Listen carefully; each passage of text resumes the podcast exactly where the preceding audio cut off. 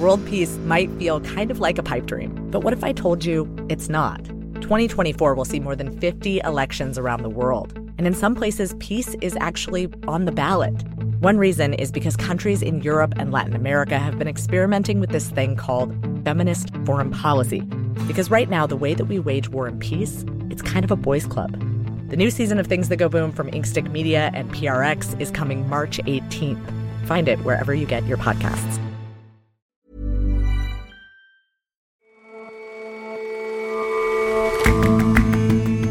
Hello and welcome to The Intelligence on Economist Radio. I'm your host, Jason Palmer. Every weekday, we provide a fresh perspective on the events shaping your world. Comedians used to be outside the political establishment, looking in and poking fun. But there's been a blurring of the lines. Politicians crack jokes, and increasingly, comedians get into politics. Easy laughs, it seems, are a secret weapon for populists. And in Pakistan, there are tens of thousands of completely unqualified doctors practicing medicine. The government is trying to crack down on them, but it's clear that people would rather be treated by a quack than by no one at all.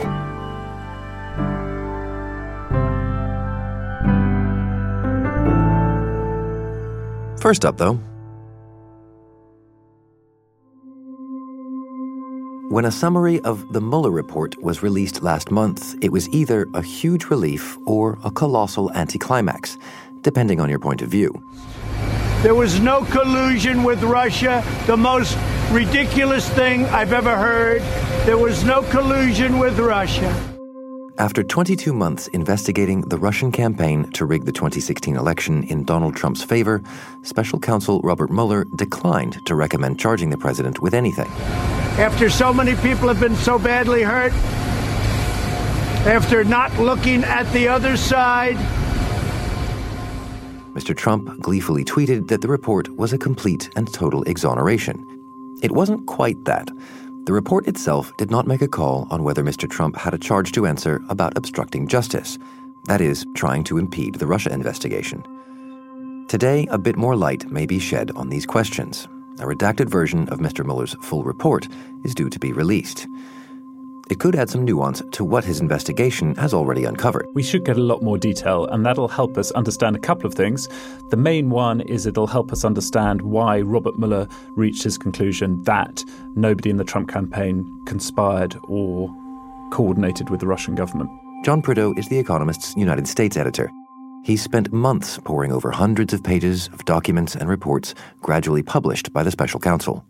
But it's also worth remembering, Jason, that over the course of this two year investigation, several people who worked on the campaign were convicted of various crimes, which is unprecedented. I think it stands to reason that the, the biggest focus will, will be on the things that are not in the report. This is still a redacted report, and there are still sort of queries around what will have been removed and immediately questions about why anything was removed. What do you think the most consequential thing could be to come out of the report in the form that we're going to see it? I don't know yet, and the only people who do know are those who worked on the Mueller inquiry. But what I can tell you is what we're planning to do here with this report, which is basically ignore all the kind of instant hot takes, which will have been written by people who haven't read it, uh, read the whole thing at least, and sit down and go through all 400 pages.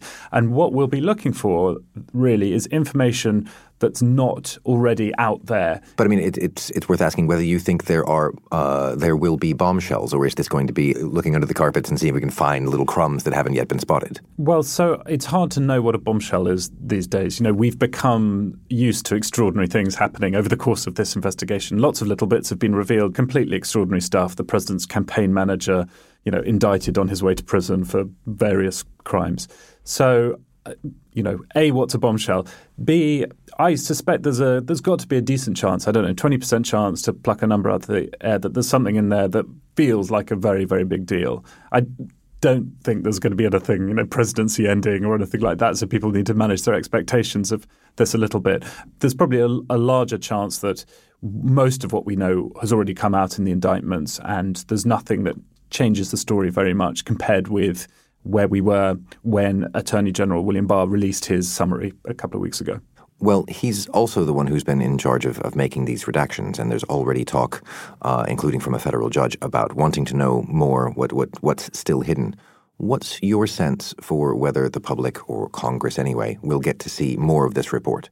It depends on how heavy William Barr has been with his Sharpie. If, when the report comes out, there's a lot of it is crossed out and it's basically legible, then I think people will say, hang on, this isn't what we were expecting. This isn't the disclosure that we were promised. I mean, there are, just to recap, some legally sound reasons why the report is redacted. You know, one is that there's a need to protect intelligence sources. Another is a convention around information obtained by a grand jury that it won't just be released. And third, there are kind of plain privacy concerns. And all of those are judgment calls made by William Barr. Now, there's a question over whether he's, you know, the best referee to make those calls.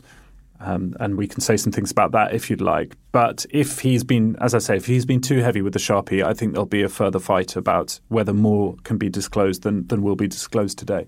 Let's talk about um, Mr. Barr and the degree to which he's the, the, the right man for the job on the redactions.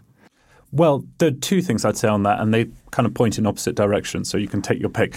On the one hand, for a Trump appointee, he doesn't seem particularly beholden to Mr. Trump. I mean, compared with the standard of the kind of average high-profile Trump appointee, he's got you know, long history in the law, uh, long history serving in Republican governments. He's, you know, in some senses, a kind of establishment conservative sort of person.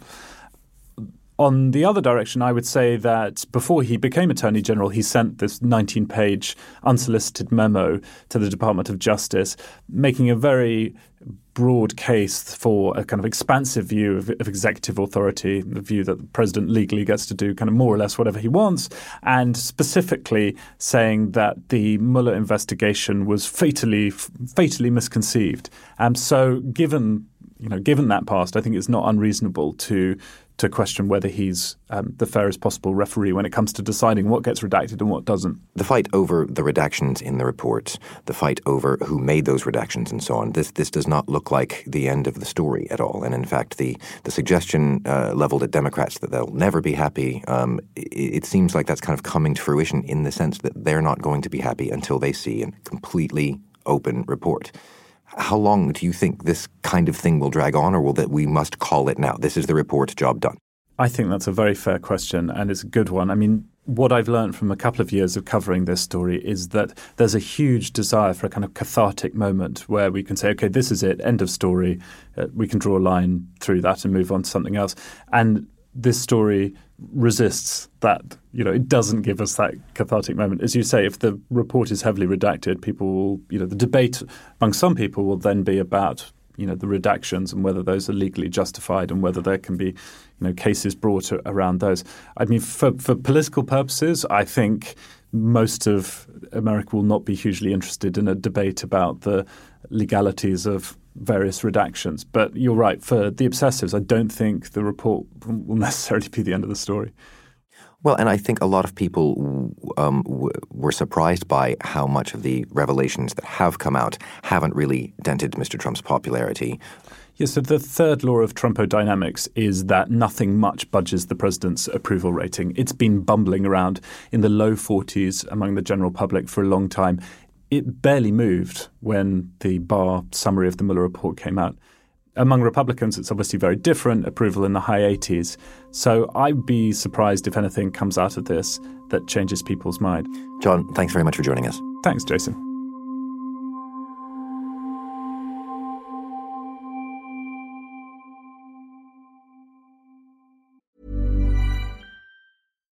World peace might feel kind of like a pipe dream, but what if I told you it's not? 2024 will see more than 50 elections around the world, and in some places, peace is actually on the ballot. One reason is because countries in Europe and Latin America have been experimenting with this thing called feminist foreign policy. Because right now, the way that we wage war and peace, it's kind of a boys' club. The new season of Things That Go Boom from Inkstick Media and PRX is coming March 18th. Find it wherever you get your podcasts.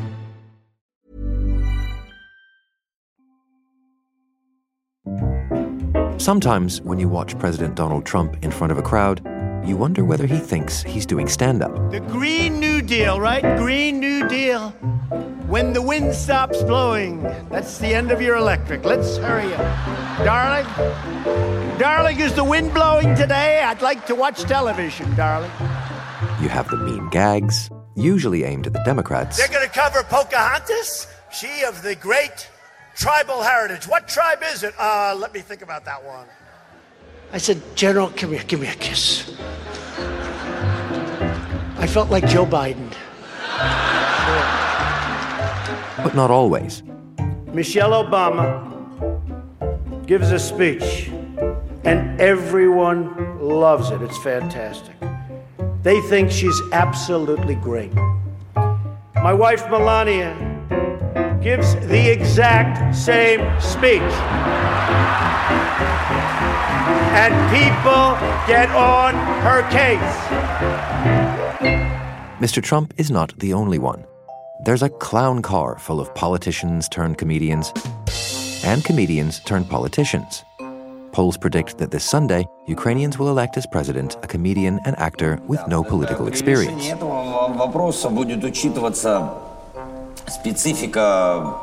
That is, aside from playing a school teacher turned president in the hit comedy show Servant of the People. And he's in good company. In Italy, comedian Beppe Grillo founded the Five Star Movement. It's now the largest individual party in government and part of the ruling coalition. Last year, Slovenia elected a satirist, Marjan Šarec, as prime minister. And in 2015, Guatemala chose comedian and caricaturist Jimmy Morales to be president. There was a time when comedy and politics were two discrete and very distinct professions. Richard Cockett is a senior editor at The Economist. That began to change over the 1960s. Most people attribute this to Richard Nixon. In 1968, he appeared on a comedy show called Laugh-In, and he looked straight into the camera and said, Suck it to me? But things really started to change after 2008 with the financial crisis. What happened, I think, is that comedians managed to channel the sense of outrage, disappointment, uh, revolution against all those kind of responsible, pompous politicians who said they were all doing the right thing. People wanted to take them down with a bump, and that's what comedians are good at. And so it is then that the comedian turned politician has an advantage in the post financial crisis world.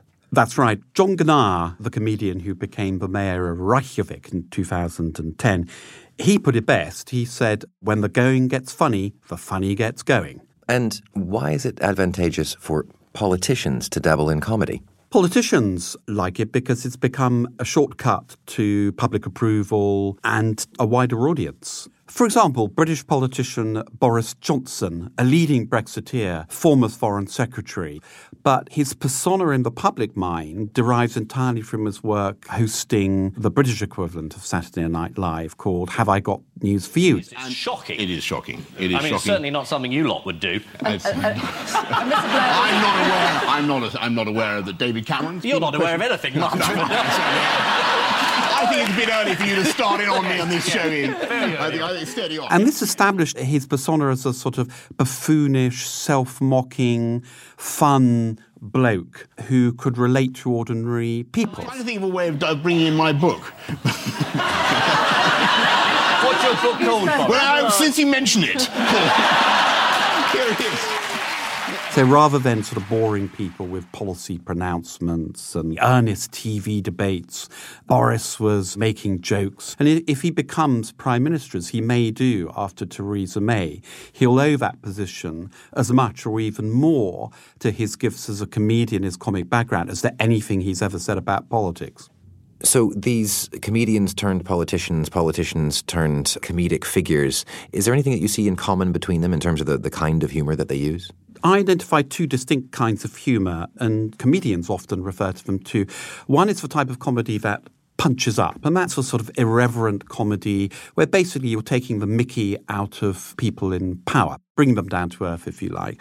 But there's a second sort of humour which has an equally strong tradition, which uh, comedians call punching down, which is basically an abuse of power. So you're taking advantage of your platform, your mandate as a politician or as a powerful person with your own TV show, etc., to take the mickey out of people who are more defenseless, who are lower down, perhaps your socioeconomic pecking order. Trump, of course, does this a lot. He's mocked immigrants, Mexicans, Africans, disabled people. Written by a nice reporter. Now the poor guy, you got to see this guy. Oh, I don't know what I said. Ah, I don't remember. He's going like, I don't remember. I, oh, maybe that's what I said. This is 14 And years ago. I think that borders on cruelty. Jimmy Morales, who is now the president of Guatemala, he made his name as a comic by doing a blackface impersonation. ¿No les gusta? ¿Cómo están mis negritos lindos? Yo soy Pitaya, el negrito más lindo de todos. uh, which is just incredibly racist. That would certainly not get an airing on, say, European or American TV at any time of a night and day. And yet that's what made him famous in Guatemala and propelled him to the presidency.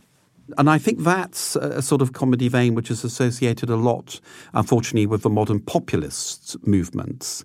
It's an expression, if you like, of another tradition which they feel was disdained by the more educated middle class elites that they are trying to bring down. And it also gives them another advantage, which I call plausible deniability, by sort of blurring all the boundaries between comedy and politics. They can say outrageous things and then turn around the next minute and say, hey, can't you take a joke? I was only kidding. And again, Trump does that quite a lot. Plainly, some, some of these comedy associated politicians and politics associated comedians aren't funny. Are there any that you find absolutely hilarious?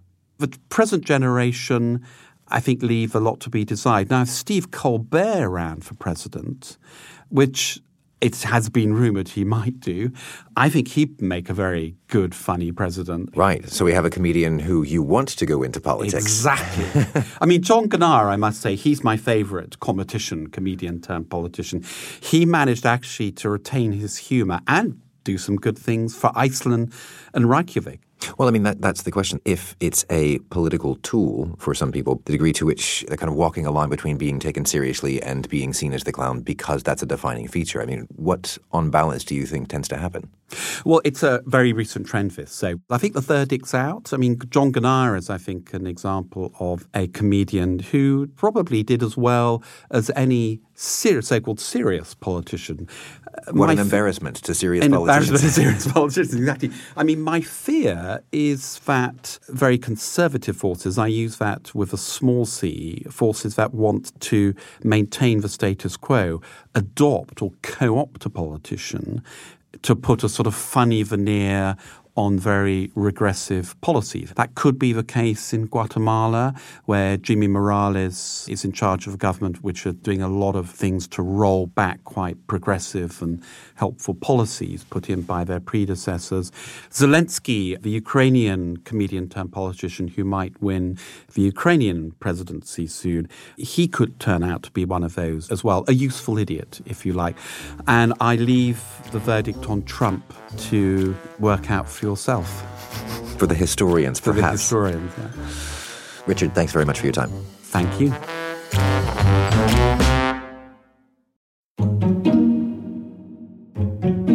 I've been asking our journalists to drop by with numbers that they've come across in the course of their reporting.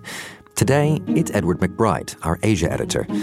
Edward, what number have you brought us? Jason, today for you, I have the number 70,000 to 80,000. Really more of a range. It's a range, yeah. I just wanted a number, but okay. Um, 70,000 to 80,000, what?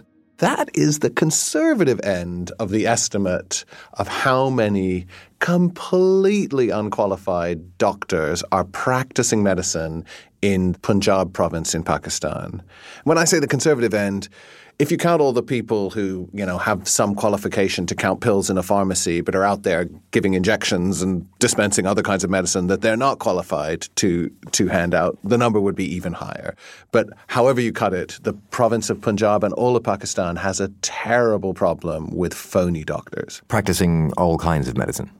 Well, basically, they're acting as, as, as GPs. You know, people go from the neighborhood to the local quack he hands out pills, maybe some injections. I mean, one very popular treatment is a sort of pick me up steroid injection for almost any complaint. Pick me up steroid injection. Do I, do I, I need one of those?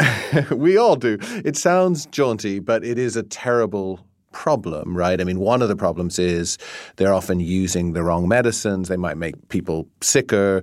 But even worse, they might use a dirty syringe. They might help to spread diseases, hepatitis, AIDS, you know, all kinds of bloodborne diseases. And the quack doctors, obviously not being real doctors, they may not spot important things such as outbreaks of, of communicable diseases that the government would very much like to know about and might be able to stop the spread of if they get adequate warning. But they won't get that, of course, from quack doctors. I would imagine what the government would want to do is, is crack down on these guys.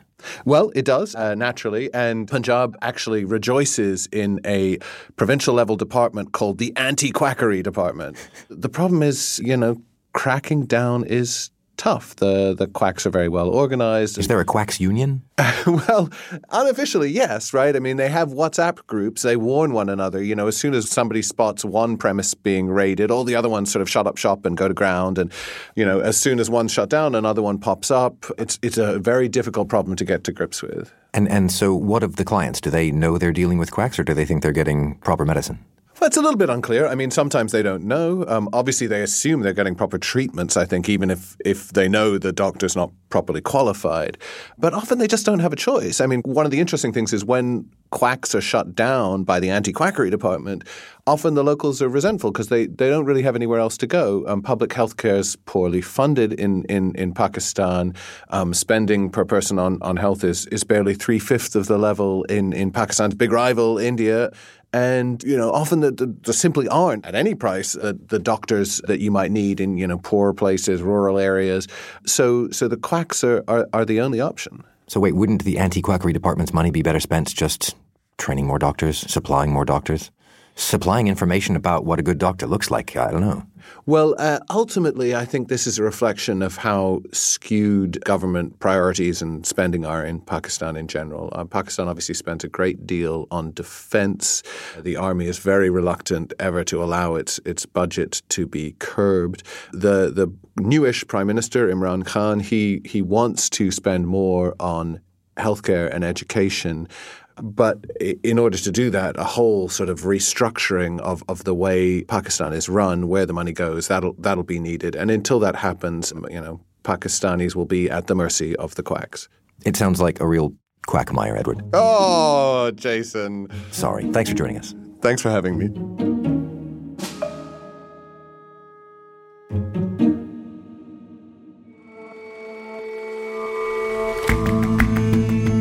That's all for this episode of The Intelligence. If you like us, give us a rating on Apple Podcasts. And you can subscribe to The Economist at economist.com slash radio offer. 12 issues for $12 or £12. See you back here tomorrow.